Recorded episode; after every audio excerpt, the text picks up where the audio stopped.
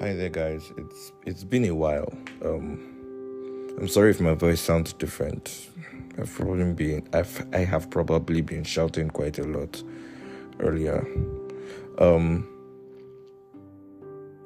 today I'm going to be talking about the chords of worship, and this specific analogy for explaining what this episode is about is derived from something that I do most of the time. I play keyboard in my church, and and so the Holy Spirit used chords to paint a picture.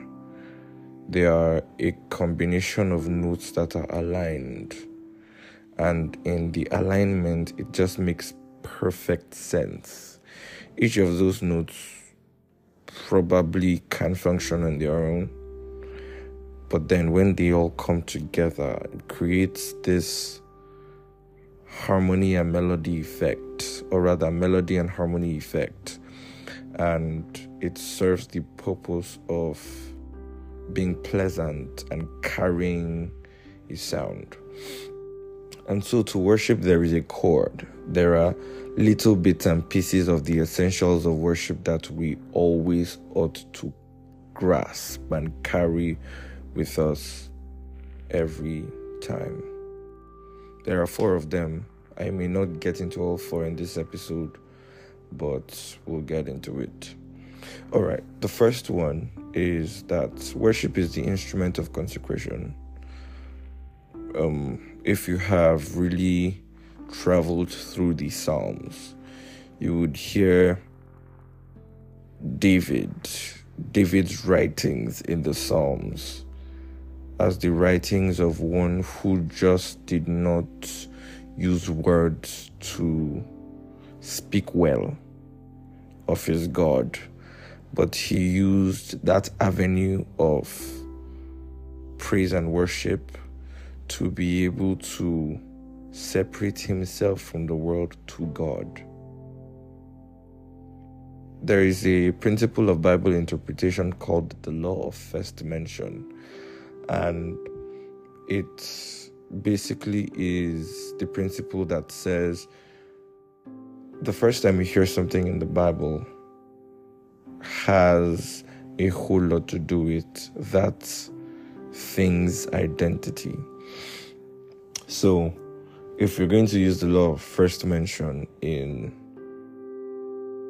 in in understanding worship, worship was mentioned for the first time in the Bible when Abraham was taking his son to a mountain upon God's command to go sacrifice his son. And so when they got to the part where they had to get up the mountain, um, Abraham told his servant, You wait here, myself and the lad will go yonder and worship.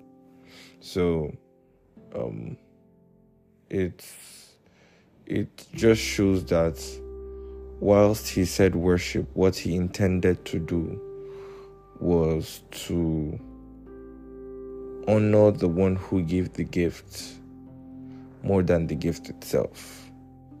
So, more than the gift of having a son, Abraham honored the one who gave him the son in the attempt to obey what God had said. And because of the fact that in today's world there are systems and structures that are battling for for our attention, there are there are there are idols in today's world that are beckoning for our allegiance. One way to be able to divorce yourself from those things is in the place of worship. In the place of worship, what you are doing is you're saying, God, I belong to you. I separate myself from the idols of this world. And trust me, there are still very much idols. There are people who idolize the quest for wealth. There are people who idolize being a status symbol. There are people who idolize their position as someone who is seen to carry sex appeal. There are people who idolize their wit, their understanding, their ability, their connections. And it goes on and on and on. I can't even begin to get into the list of it. And so, in today's world, there are idols. And those idols are doing everything they can to be able to, to be able to win the souls of men. And the believers, the believer's weapon against idolatry is worship. Because to whom you give yourself servants to obey, to that entity, to that person, to that system, to that structure, you have given submission. And so, and so, if I in if I in retaliation decide I'm going to turn my face towards God and I will look to Jesus and I will seek Him. That right there is consecration, and we do that by worship. That's the first note. The second one is um,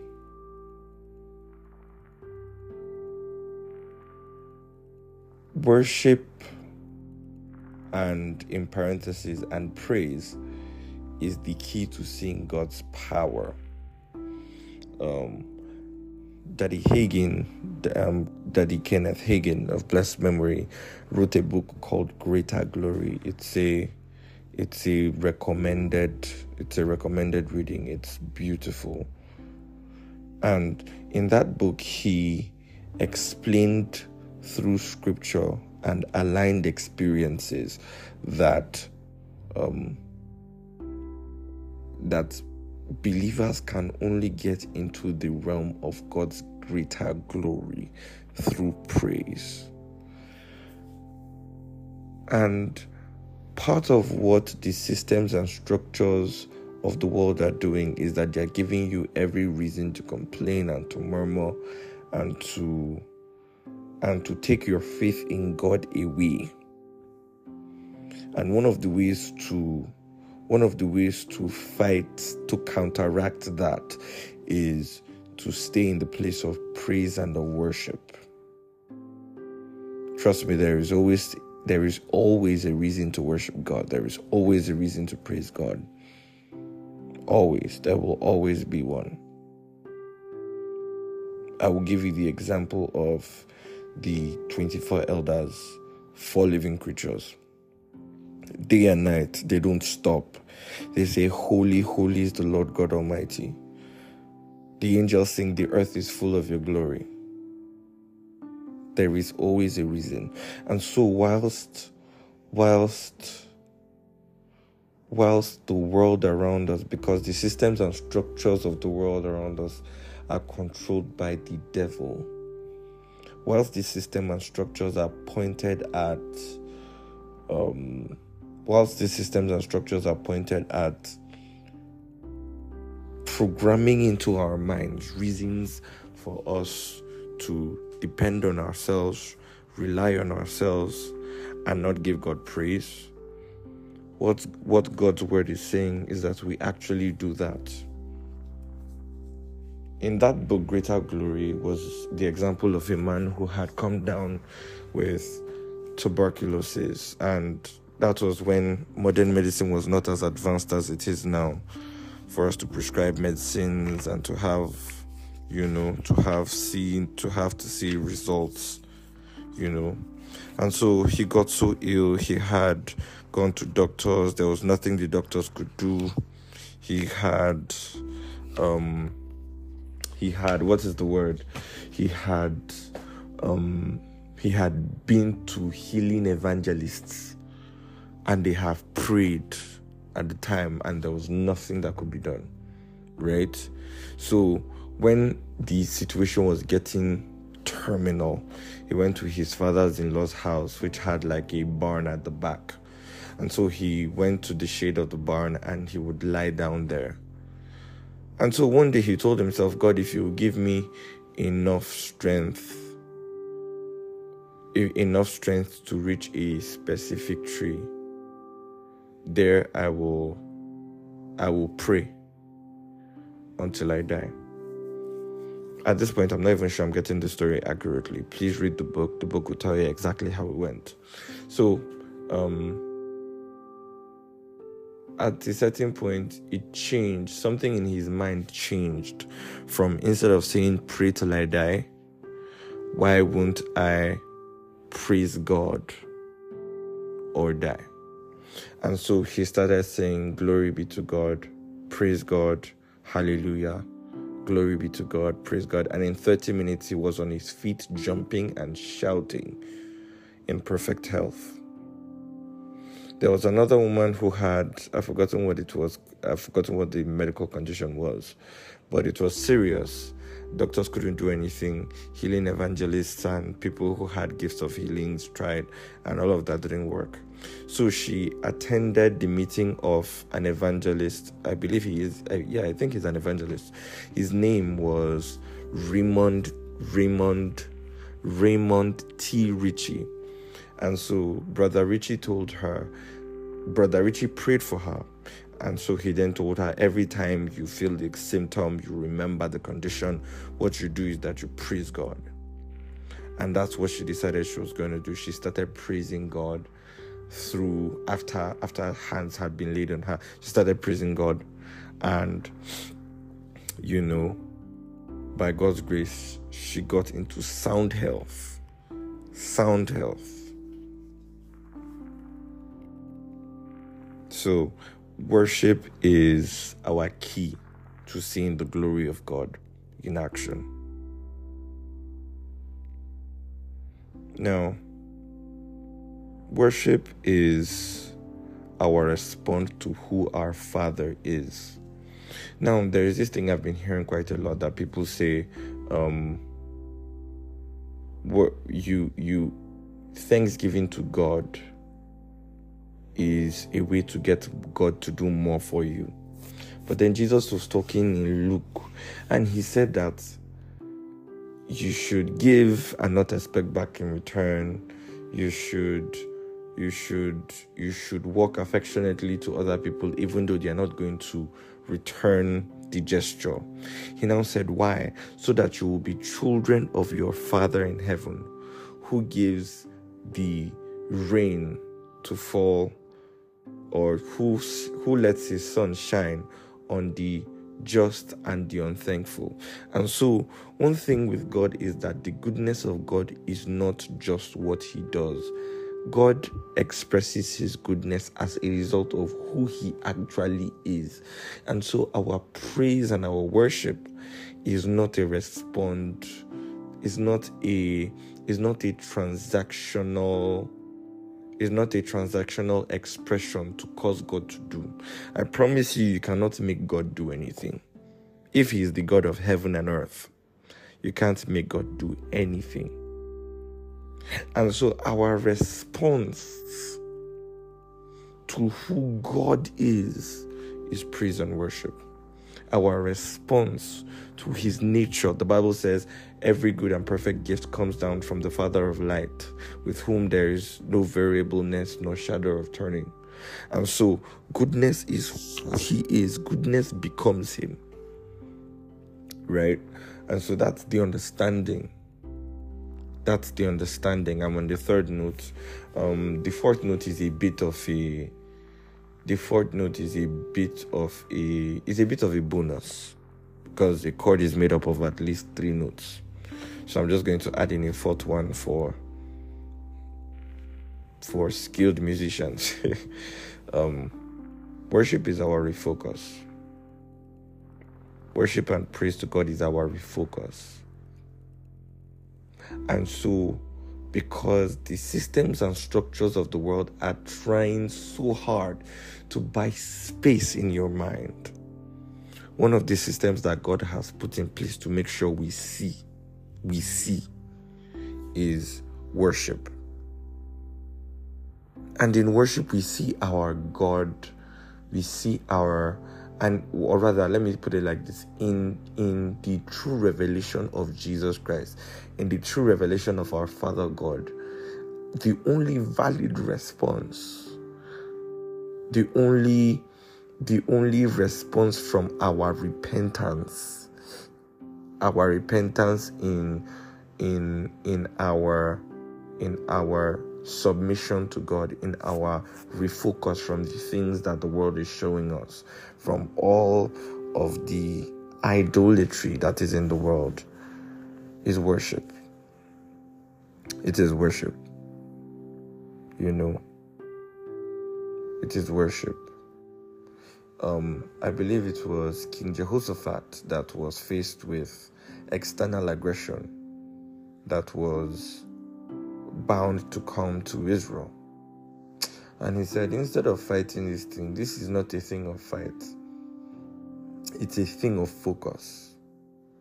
And so he carried the headstone shouting grace, acknowledging the grace of God and in the acknowledgement of God's grace is our refocus to see that this is not a battle for me, this is a battle for God, and I'm just going to praise God and watch God do the rest. That's what praise does. That's what worship does. That's what worship does. And a lot of times, instead of us to complain and murmur and say, why is this not working? And say, why is that not working? And say, why is that not working? Just begin to say, praise God. In spite of what it looks like, Father, I praise you. The Bible says, in all things, give thanks to God, for this is the will of God in Christ. And now the understanding of that verse is um, is that it's it's it's not God's will for you to be in that situation. Right? But praising God brings you to God's perfect will, even in a situation like that. So it's it's imperative for believers to live lives of praise and worship. And worship to God. In fact, I, I think it's time I introduced a worthy synonym. Let me use the word honor. Because when we begin to use the word honor instead of worship, a lot of today's Christians will not think only about music, but about the life we live. And so the life we live is is seen as our worship to God. The Bible says in Romans 12 that now, brethren, I beseech you by the mercies of God that you that you present your bodies a living sacrifice. Right? And one thing with sac- with the term sacrifice is that it typifies death.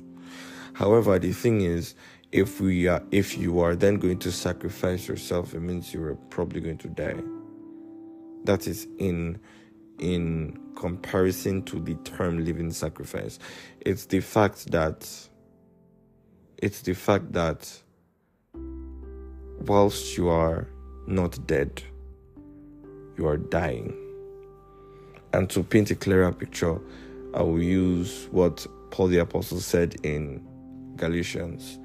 It says, Walk in the Spirit, and you will not fulfill the lust of the flesh. And so, one of the things we do in truly honoring God is that we lean into our spirit man to gain ascendancy over the flesh. A believer that is not walking in the spirit is not honoring God. The spirit is our the spirit is our yeah, let me let me put it like that. The spirit is our key card to worshiping God. That is why Paul the Apostle said in Philippians 3, verse 3, he said, We are the circumcision that worships God in the Spirit. We rejoice in Jesus Christ, and we put no confidence in the flesh. And that word confidence works the understanding of we put no value, we put no appreciation, we put no esteem to the flesh. We put no esteem to the flesh. A believer that will truly see God's power is a believer that will honor. Oh, yeah, let's go. Let's start with is a believer that will honor God in his worship and in his life a believer that will honor God in his worship and in his life. So, Father God, I thank you for all of my family members who are listening to this right now. And Father God, we ask that by your Spirit you would draw us closer and deeper into worshiping and honoring you, Father God. Into being living sacrifices, holy and acceptable, proving your perfect will. So, Father, we give you praise and glory. Thank you, Father, for your grace, for your truth, for your ability within us. We give you praise. In Jesus' name, amen.